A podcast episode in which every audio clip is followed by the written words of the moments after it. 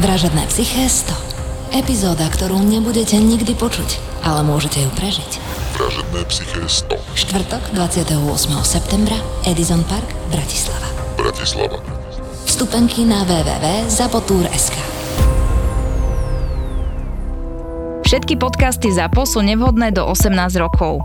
Vo všetkých čakaj okrem klasickej reklamy aj platené partnerstvo alebo umiestnenie produktov, pretože reklama je náš jediný príjem.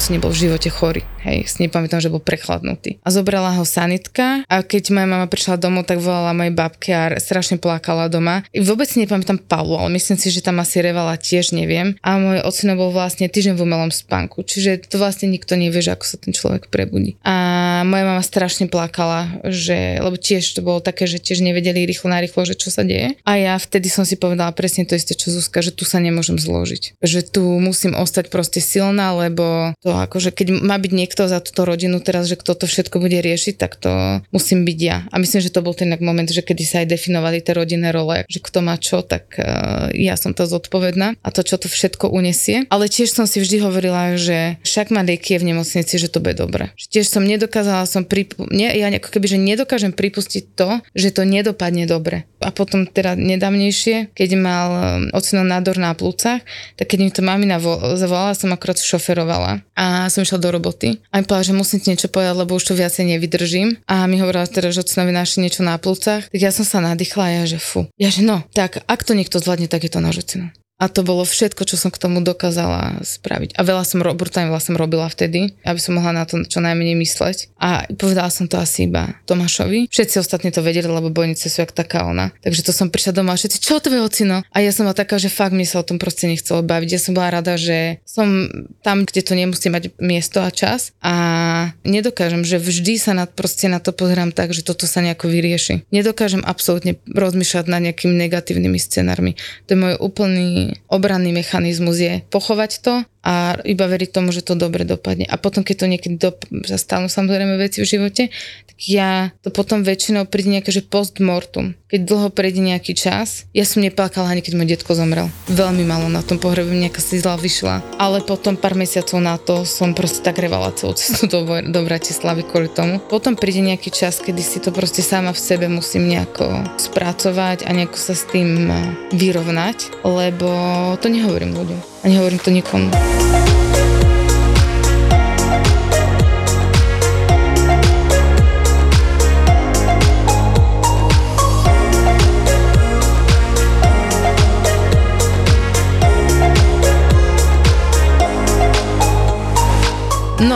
Teda, by som tu veľmi rada s nami dnes privítala klinickú psychologičku a tvorkyňu krabičiek šťastia, Zuzku Šofranekou, tak aby sme to teda tak počiarkli. Vítaj, Zuzi. Ahojte, ďakujem pekne.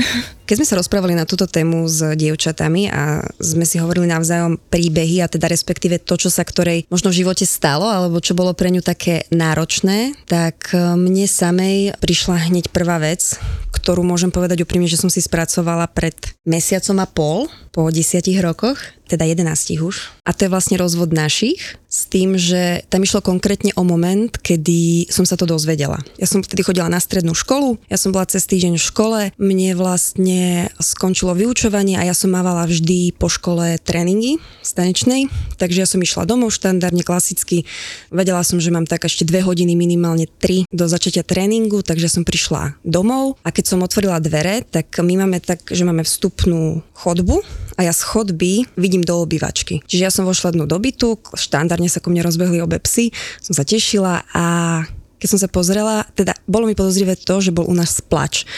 Ono by to nebolo až také podozrivé, lebo však štandardne dve baby, krík jedno s druhým, ale e, mala som pocit, že plače mama. A ja keď som vošla do tej chodby, tak vlastne som videla, ako moja mama plače a počula som, že plače aj sestra. V tom momente ti zide na um asi to najhoršie, že teda ty kokos babka, asi sa niečo stalo, strýko alebo ktokoľvek. A ja som teda nechápala, že čo sa deje, čiže prvé, čo som len ostala na nich pozerať a ja som sa nestihla ani opýtať a z mojej mamy vyletelo, že ju oco podvádza. A teda pre môj mozog vtedy tú dobu to bolo akože najskôr také, že som nechápala, že čo vlastne mi hovorí a ja, že OK.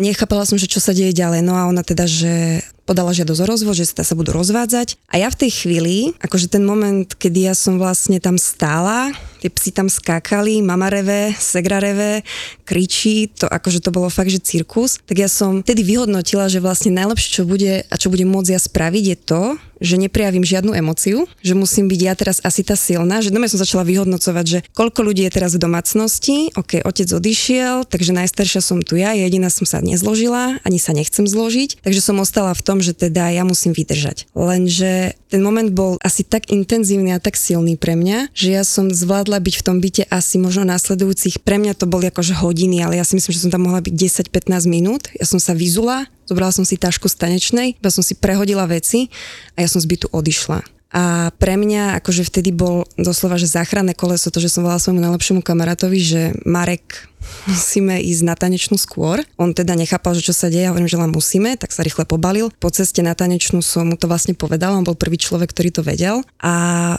vtedy ja si už od tohto momentu nepamätám skoro nič asi môj mozog nejako zareagoval a to nejako zapuzdril, ale viem, že spätne, keď som sa nad tým zamýšľala, tak to bolo pre mňa tak silné, že ja som dlho netušila, že koľko vecí som si ja vlastne týmto ako keby možno blokla a dlho sa to ťahalo. Ja si už nepamätám, aké boli tie ďalšie dni, ale viem, že to bolo strašne náročné, lebo ona sa non-stop kričalo, plakalo. Ja som dostala veľakrát výčitku, že neprejavujem emócie, že vlastne ja som nebola jediná, ktorá dvihla telefón a vynadala ocovi, lebo vlastne tam ešte nastala taká situácia jedna, že keď som ešte bola doma, teraz som sa to inak spomenula, keď ešte v tú dobu som bola doma a som si brala tie veci, neviem, či moja mama povedala mojej sestre, alebo moja sestra prišla s tým, že ide zavolať ocovi a reálne ho dala na reproduktor a začala ňo kričať kričať a plakať. A všetci plakali a kričali a to bolo crazy. Akože to bolo fakt, že to bolo na guľku. Že ja som nechápala, že čo sa deje. Tedy ja som vedela, že to už je taký výtlak, že som musela opustiť proste priestor. Takže toto bola pre mňa, keď som si tak spätne vyhodnocovala jedna z prvých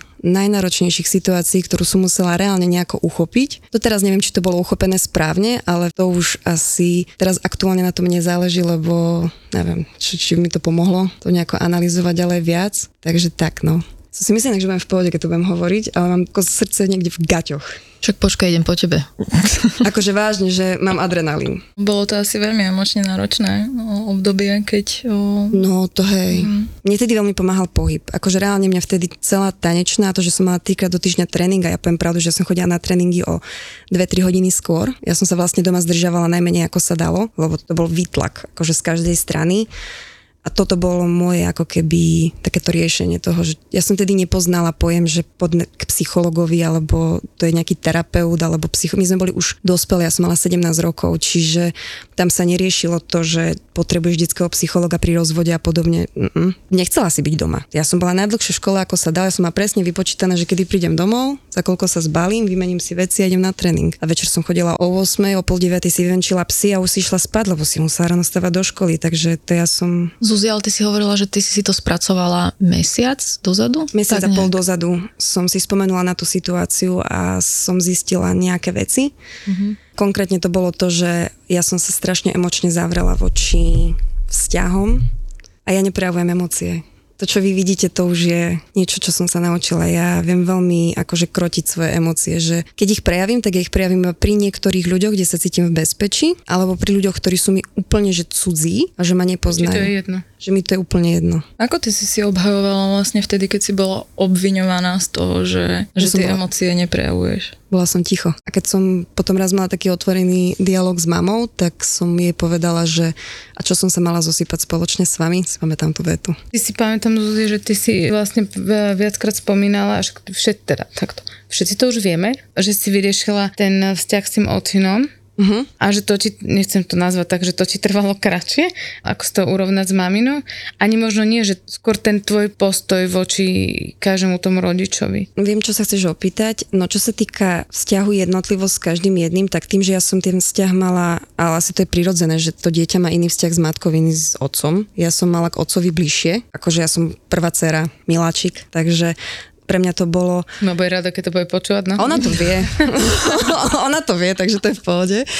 Ale no tým, že ja som mala s ním vlastne takýto blízky vzťah, že ja nechcem povedať, že ja si myslím, že mňa to ranilo viac ako ju. To nechcem povedať túto vetu, lebo to ja neviem posúdiť. Ale mňa to, že mega bolelo. A ja som mala ako keby fázy. A prvá bola tá, že ja som bola skôr v šoku potom som bola na otca nasratá, potom som sa s ním nerozprávala, asi rok a pol, alebo skoro dva roky, ale rok to bol určite. Som mu nedvíhala telefón, potom som bola na ňo strašne drzá a odporná a potom som zistila, že vlastne nič z toho nemá zmysel.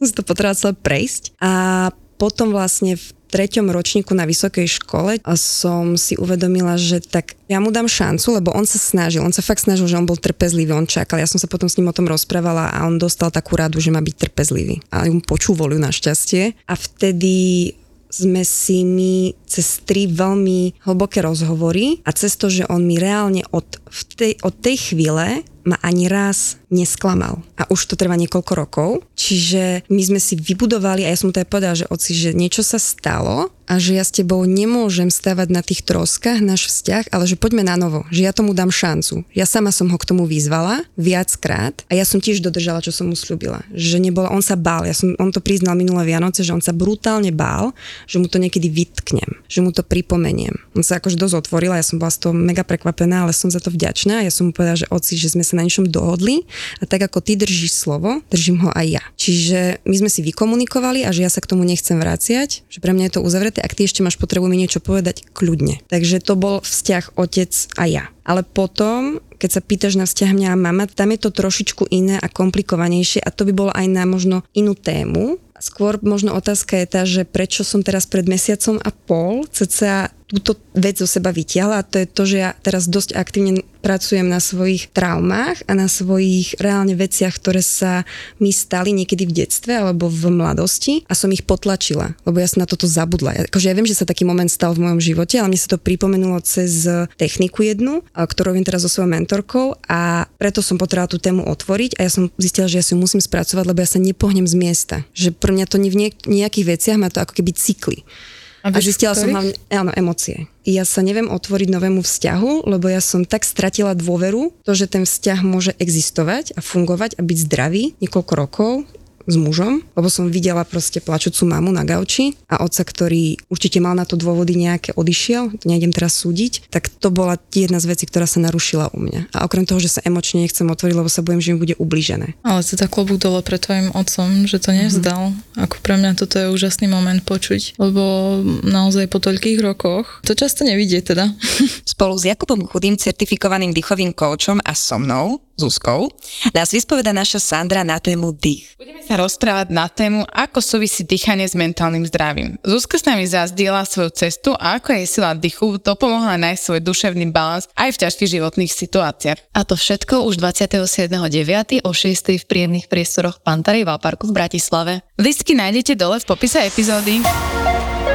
Mne sa teda náročné situácie v živote spájajú stále tiež vlastne s detstvom a s rodičmi a s ich zvládaním konfliktov medzi sebou. A ja keď som si pripravovala na dnešný podcast, nejakú dramaturgiu, tak ja som zistila, že ja som veľmi veľa vecí vytesnila z hlavy a že niektoré tie príbehy, keď sa snažím poskladať spätne, tak mi úplne, nie že nesedia, ale mám ich také zahmlené, že inak to je asi obranný mechanizmus človeka, že nejako, ani neviem, že Zuzka povedala, že prichádzajú niektoré veci, ktoré sa aj vynárajú, čo vytesnila, že to spracováva, takže či to je vhodné, keď niekto má niečo potlačené, že nejak násilu to vyťahovať. Závisí od situácie, ale v podstate mne sa veľmi páči také prirovnanie, že tak ako máme fyzický imunitný imunitný systém, tak máme aj psychický imunitný systém. A to sú práve tie obranné mechanizmy, ktoré vlastne zabezpečia, aby sme až tak veľmi netrpeli, ako mm-hmm. by sme pôvodne teda trpeli, keby sme tie obranné mechanizmy nemali. A oni prichádzajú práve vtedy, keď o, sa stretávame s o, emočne náročnými situáciami. Čiže netreba sa na nich pozerať ako na niečo vyslovene zlé. Je v poriadku nejaké veci potlačiť, nejaké veci zabudnúť, niekedy možno zjednodušiť alebo použiť humor. To všetko je v poriadku, lebo slúži nám nám to v tej situácii k tomu, aby sme tie momenty vlastne zvládli čo najlepšie. Ja som preto taká vtipná, lebo vlastne Ale myslím, to je trauma. Že, že, či, že aj ste ma myslela aj tú otázku, tak, a tak aj, že či je potom v budúcnosti, keď už to máš hlboko potlačené, že či je dobre sa k tomu vrátiť. Ono to závisí od toho, že či ti to mm, nejakým spôsobom ten život komplikuje. Nie. Lebo sú veci, ktoré vytesníme alebo potlačíme a je to tak v poriadku. Hej, ale sú naopak veci, ktoré nám ešte stále vstupujú skrz toho podvedomia, skrz nejakých vzorcov do toho života a niekedy je lepšie sa k tomu vrátiť. Na toto by som povedala, že majú rôzne smery rôzny názor. Niektoré smery sa skôr stotožňujú s tým, že poďme späť do minulosti a pozrieme sa na to, pohrábme sa v tom, ale niektoré smery sú naozaj také, že, že dobre, nešupme do niečoho, čo boli, ale poďme sa pozrieť skôr na to, že čo s tým môžeme urobiť, alebo už na tie riešenia, na tú novú situáciu, ktorá vlastne je aktuálne. Koľko adrenalín prešiel na mňa. Ale však poďme na to, robíme to pre ľudí. Takže, náročné situácie boli teda pri zvládaní konfliktov mojich rodičov. Teda naši riešili konflikty tichou domácnosťou, čo je fantastická dynamika, kedy otec mal veľké ego a moja mama bola taká, že ona sa urazila a ona proste nie, ja nebudem tá prvá, ktorá bude riešiť problém, čiže bolo ticho. Tá situácia bola nepríjemná, lebo nevedela som, že ku ktorej strane mám inklinovať a vlastne som preto people pleaser, lebo len som zacítila, že počas obdobia ticha sa niekto zasmial, tak som bola, že Ježiš Maria, to je super, vieš, že teraz idem spraviť ešte niečo, aby proste bola mm, atmoška v pohode. No ale vždy som ako decko odpočítavala, že teraz je to tretí deň, čo sa nebavia, teraz je to štvrtý, že kedy už proste sa začne. Ale keď mám vybrať nejakú takú, že najviac ťažkú situáciu v mojom živote, tak to bude možno už to vyvrcholenie toho, že kedy naši išli od seba, lebo naši neboli zobratí, čiže nebol to rozvod, ale teda bol to rozchod po nejakých 25, 24 rokoch, čo sa oni poznali možno a to si pamätám, že tiež bola nejaká dlhšia perióda času, kedy nekomunikovali. Ono to eskalovalo, bola situácia, kedy proste my máme mali dvojizbový byt, keď sme tam boli ešte všetci traja spolu, tak uh, otec zamykal dvere do obývačky a proste, že teritoriálne sme si to tam rozdelili a v tom existovať, tak to bolo, že na slučku. Ja sa nedivím, že si nepamätám veľa vecí. A viem, že ten e, moment nebol taký, že nárazovo som prišla domov a bol plač, ale to bolo dlhodobo natiahnuté, kedy sa proste k nám volali policajti a robili sa na schvály a proste nedokázali ako keby nájsť tí moji rodičia nejaký spôsob toho, ako tú situáciu vyriešiť. Bola aj taká vyhrotená situácia, kedy mamina nebola doma a teda otec e, zobral jej periny s vankušom z ich manželskej postele a išiel ku mne do detskej. Šlahol mi to tam proste, že toto teraz bude tu a ja som sa snažila ho ako keby, lebo už som mala 20, 21, tak už som bola taká, že už ma neser, hej, že už som proste ja dospelý človek, už ma to nebaví, že keď som bola decko, tak som proste iba nejak prizerala tým situáciám. A my sme sa tak nejako trošku pretlačali medzi tými dverami a on tak na mňa pozrel, že Simonka, nebudem sa to s tebou pretlačať, že proste pustí ma, hodil mi tam tie veci, že ja nebudem spať v jednej posteli s niekým, kto so mnou nekomunikuje. A to bolo asi obdobie pol roka, kedy ja som s mojou mamou v mojej detskej izbe spávala proste, ona bola na mojom rozťahovacom gauči a zamykali sa proste dvere do obývačky a bolo to proste extrémne náročné aj pre mňa, aj pre moju mamu, čo sa teda fakt nečudujem. A teda vyeskalovalo to tak, že tam bol súdny príkaz na vysťahovanie a otec proste odišiel. Vymenili sa zámky, no že potom prišla ďalšia fáza, kedy ja ako stále jeho decko som chcela vedieť, čo s ním bude ďalej, lebo ja som netušila, že kam on pôjde, že čo proste, že čo sa s ním stane. A z jeho strany mi prichádzali proste správy, keď som sa snažila zistiť, že kde je, tak proste, že už nič nemá zmysel a podobne. Potom si vypol telefón, že som nevedela dva mesiace, že kde je. Keď decko nevie, že kde má proste rodiča a ešte predtým je taká situácia vyhrotená a ešte také reči počuje od toho otca, tak ja som mala v hlave, to bol extrém. To boli proste dni, kedy ja som bola dospelá žena a ja som revala v noci a spala som s mamou v posteli, lebo som proste nedokázala byť sama. Chvála Bohu, prešlo to, hej, otec žije, všetci sme v pohode, teraz mám s otcom úplne že skvelý vzťah, aj keď teda niekedy ma dokáže nasrať, ale to už si proste povieme, jak dospeli dospelému. Len teda toto bola v mojom živote asi že najťažšia situácia, ktorú neviem, jak som spracovala, lebo veľa vecí z toho som potlačila, ale neprajem to teda nikomu aby niečo také zažil. Že sa vlastne bojí, že ten rodič to nezvládne. To bolo hrozné, proste, že mama bola zle, otec bol zle, ja som vôbec netušila, čo mám robiť. Sama som nevedela, že jak to spracovať. Takže asi to bola taká situácia u mňa. Čo ti vtedy pomohlo to nejakým spôsobom ustať? Ja už ani neviem. Ja si pamätám, že ja som proste chodila do roboty, ja som začala po škole akorát pracovať. Neviem, ja úprimne, keď sa ma spýta, že ako prebiehalo, dajme tomu bezprostredne pol roka potom, ako odišiel z bytu, ja neviem. Mala si vtedy okolo seba nejakých ľudí, ktorí ti pomáhali to zvládnuť? Mamu, ja som to nikomu nepovedala. To možno vie, že jedna moja kamoška najlepšie, ktorá teda so mnou nekomunikuje aktuálne. A vy všetci poslucháči, dúfam, že najbližšie 10 tisíc z vás. Takže hej, no, je to taká vec, ktorú nehovorím a je to dosť no, osobné. Že nejako som to spracovala, ani neviem jak. Ako sa na to pozeráš teraz s odstupom času? Odstupom času som e, otcovi vo veľa veciach odpustila. Tým, že ja sa už venujem aj tomu, že prečo ja mám veci, ako mám v živote a začala som sa pozerať možno aj na jeho detstvo a na jeho život vo veľa veciach ho chápem, čiže už mu tak strašne bezvýznamne nezazlievam úplne všetko, čo sa stalo, lebo viem, že aj to z niečoho vychádza. A keď boli situácie, keď sme sa začali stretávať už potom, jak sa trošku utriasli veci, čo je možno 5-6 rokov dozadu, tak si pamätám, že ja som sa ho tak obklúkol, lebo stále akože aj dodnes deň je to také, že ja obchádzam tému mama, lebo viem, že z jeho strany to tam akože vôbec cez to vlak nejde, že tam by nič príjemné nebolo. S maminou sa otvorene rozprávam o všetkom, ale viem, že som sa ho tak nepriamo spýtala vlastne na niektoré veci, že prečo vznikli, prečo sa tak vyhrotili tie situácie doma. A on mi raz tak povedal, že na niektoré veci proste nikto nevie odpoveď. Čiže podľa mňa on tiež niekedy tak skratovo, že ani nevedel, prečo sa, ja neviem. Ja proste neviem, či on sa cítil v niektorých veciach nepochopený alebo neviem, z čoho to plynulo, ale odstupom času som odpustila, už proste tam není žiadna ani nenávisť, ani nejaká, nejaké výčitky a tak nejak s tým žijem.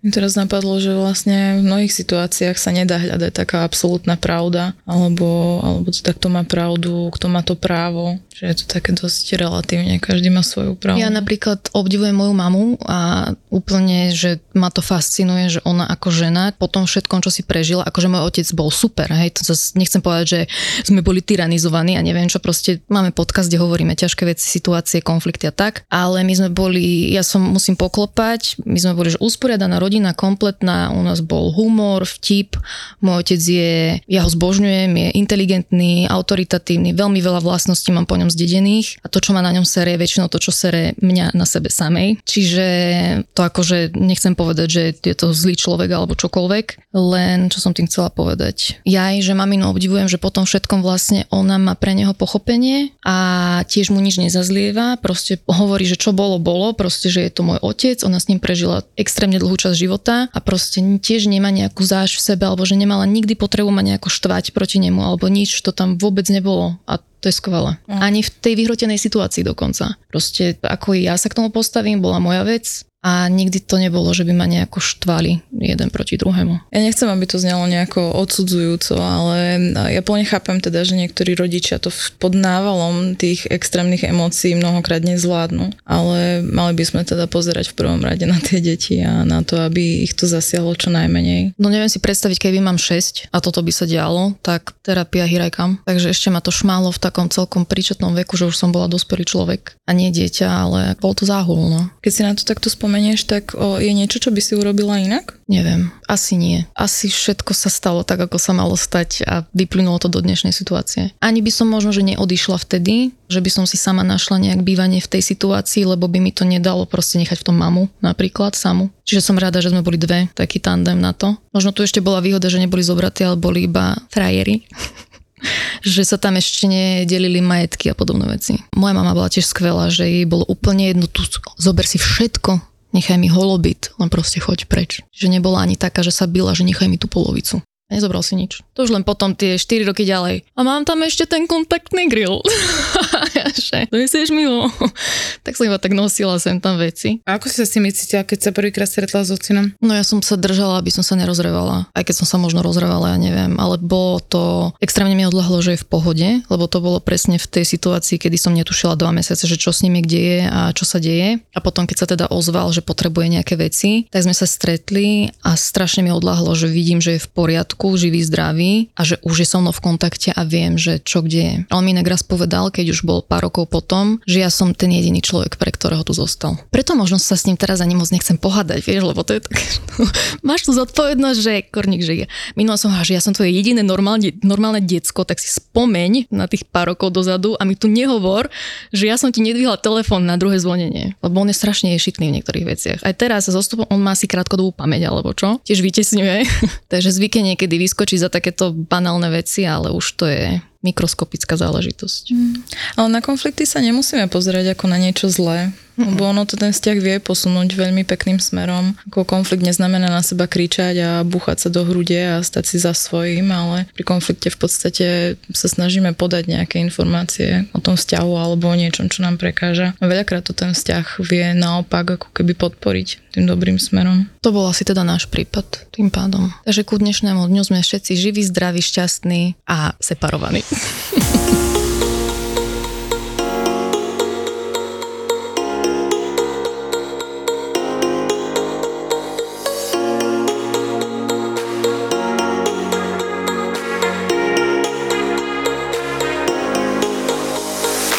Podcast Skupinová terapia ti spolu s psychologom Michalom Bačom pomôže posúvať sa vo svojej práci aj napriek tomu, že pre teba platí. Dobre pre teba nikdy nie je dosť dobré. Máš pocit, že je toho na teba priveľa a napríklad aj preberáš zodpovednosť za iných kolegov. Tak sa rýchlo prihlás na bootcamp venovaný tomu, ako žiť naplno a nevyhorieť.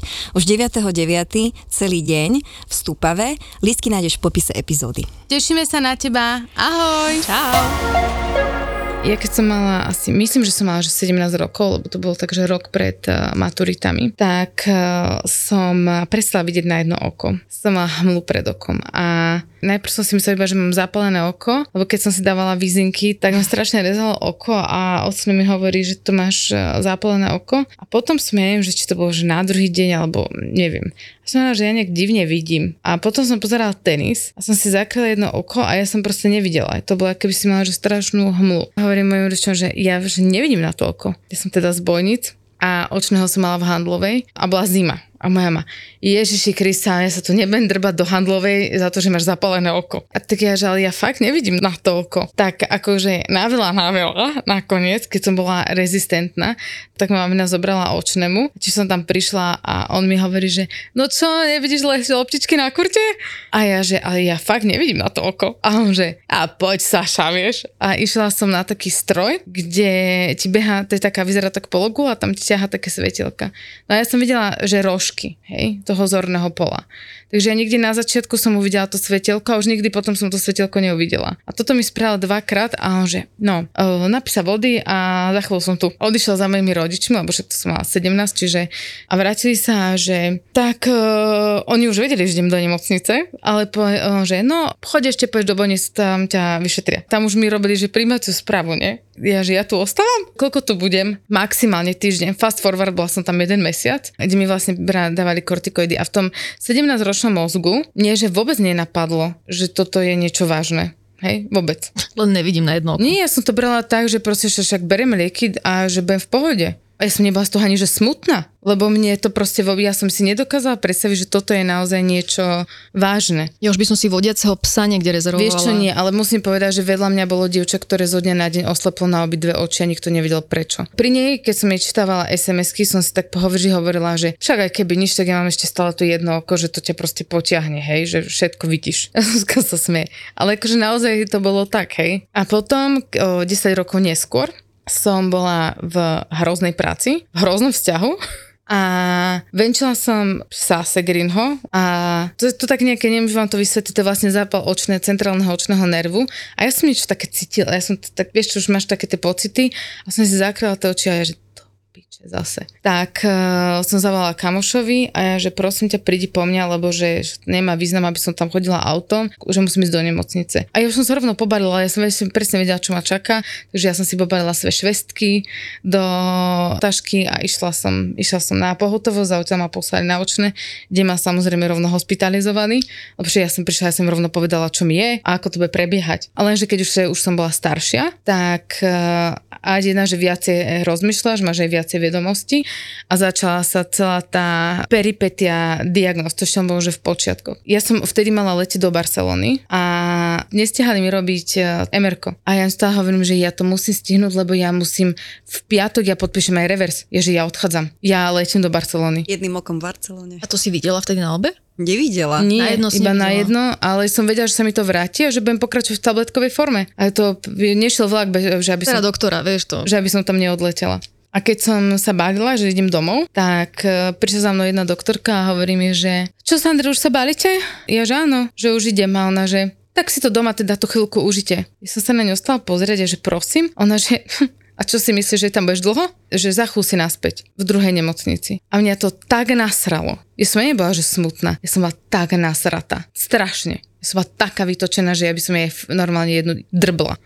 Ja, ja, že viete čo, tak na to by som sa pozrela, že ja sa vrátim do nemocnice. A potom som mala ešte jeden, volajú to, že atak, kedy som mala takú, že zmenu citlivosti na jazyku. Bolo to také strašne divné. A vtedy som išla za tú neurologičkou, to bolo veľmi krátko na to. A ona mi hovorí, že Sandri, že toto mať, že, ako, že to budeš mať teraz v tele ten zápal, že spravíme lumbálnu punkciu čiže odber z eh, smiechy. A si pamätám, že ja stále som to tak nejako akože, ja mám veľmi taký flight and fight mode, že ja keď sa stanú veci, tak ja potlačam úplne, že emócie a u mňa nastúpi, ja to ani nechcem volať, že rácio, alebo ne, si nemyslím, že to je rácio, ale nazvime to proste, že som extrémne bezemočná, som veľmi praktická, že ja sa snažím to všetko vyriešiť a vôbec nemám absolútne kapacitu na to, aby som niečo riešila. Ale keď som sa vrátila z tej nemocnice s tou lumbálnou punkciou, tak si pamätám, ak som prišla domov a ja som vždy bola, aj som veľakrát, v vzťahoch, či už sú to priateľské alebo aj, nazveme to, že romantické vzťahy. Ja som bola vždy ten človek, čo bol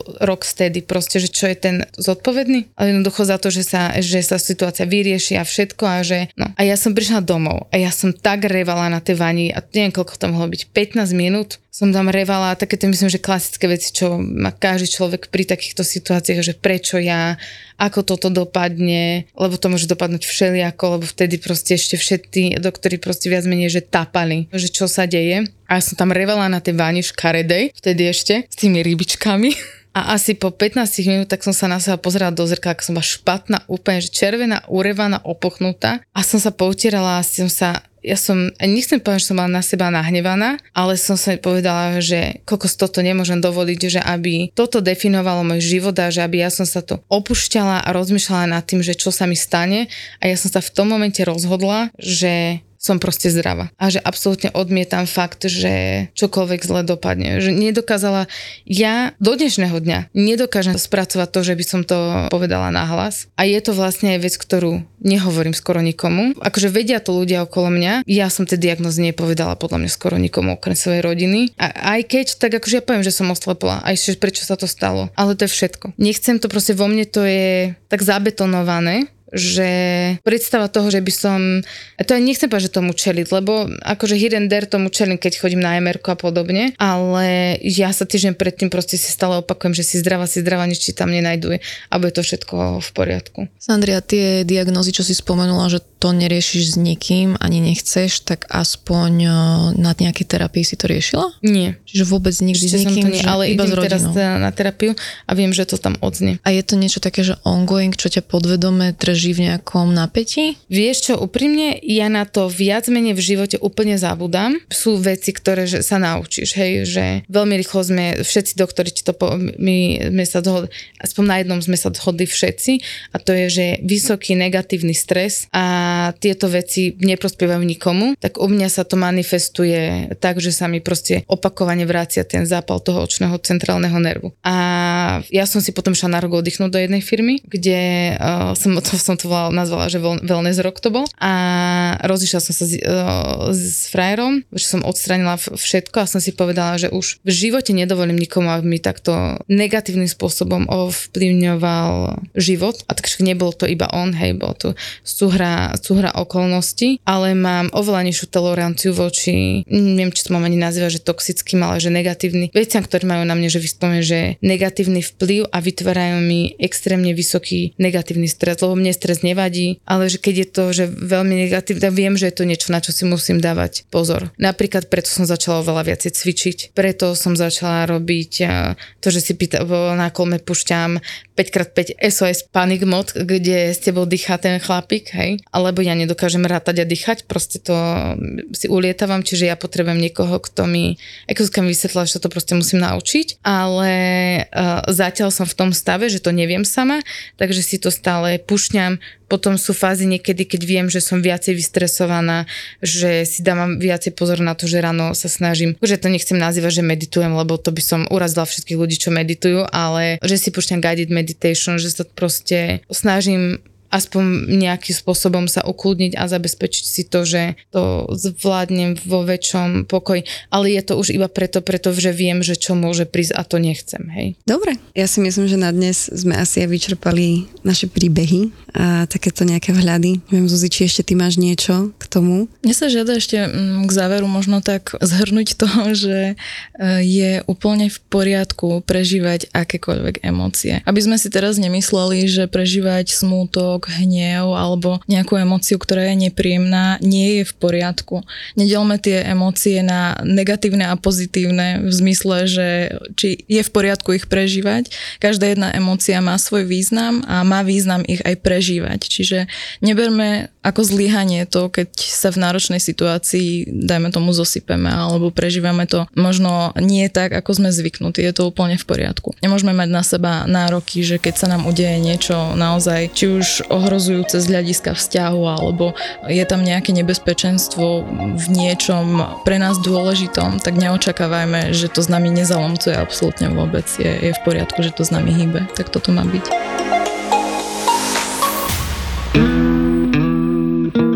Uh, wow, uh, čo je toto? Podcast o tom, ako by tento svet mohol byť o niečo lepším, krajším a spravodlivejším. Tak som z toho taká, že mrzutá. Mrzutá. Ako teraz je. Nie, nie, ja nie som mrzutá, ja som nahnevaná teraz. Dobre, nie, nie, sme nie. o stupeň vyššie, ale ja chcem povedať, že ty si to povedala, že za rovnosť príležitosti, ale to nie je moja pointa.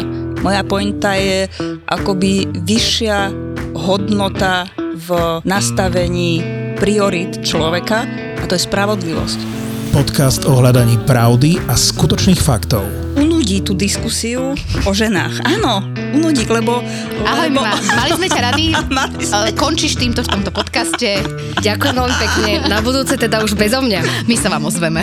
My sa vám ozveme. tak Simona hodila do koša celú tvoju prácu teraz a týždňovú. Týždňovú. Veronika Cifrová Ostrihoňová, Simona Bubánová a Mima Letovanec v spoločnom podcaste Žemy. Lebo viete, prečo sme ženy a nie sme ženy? No inak to sa veľa ľudí pýta. No my sme ženy, lebo že my máme k tomu čo povedať. Preto sme žemy.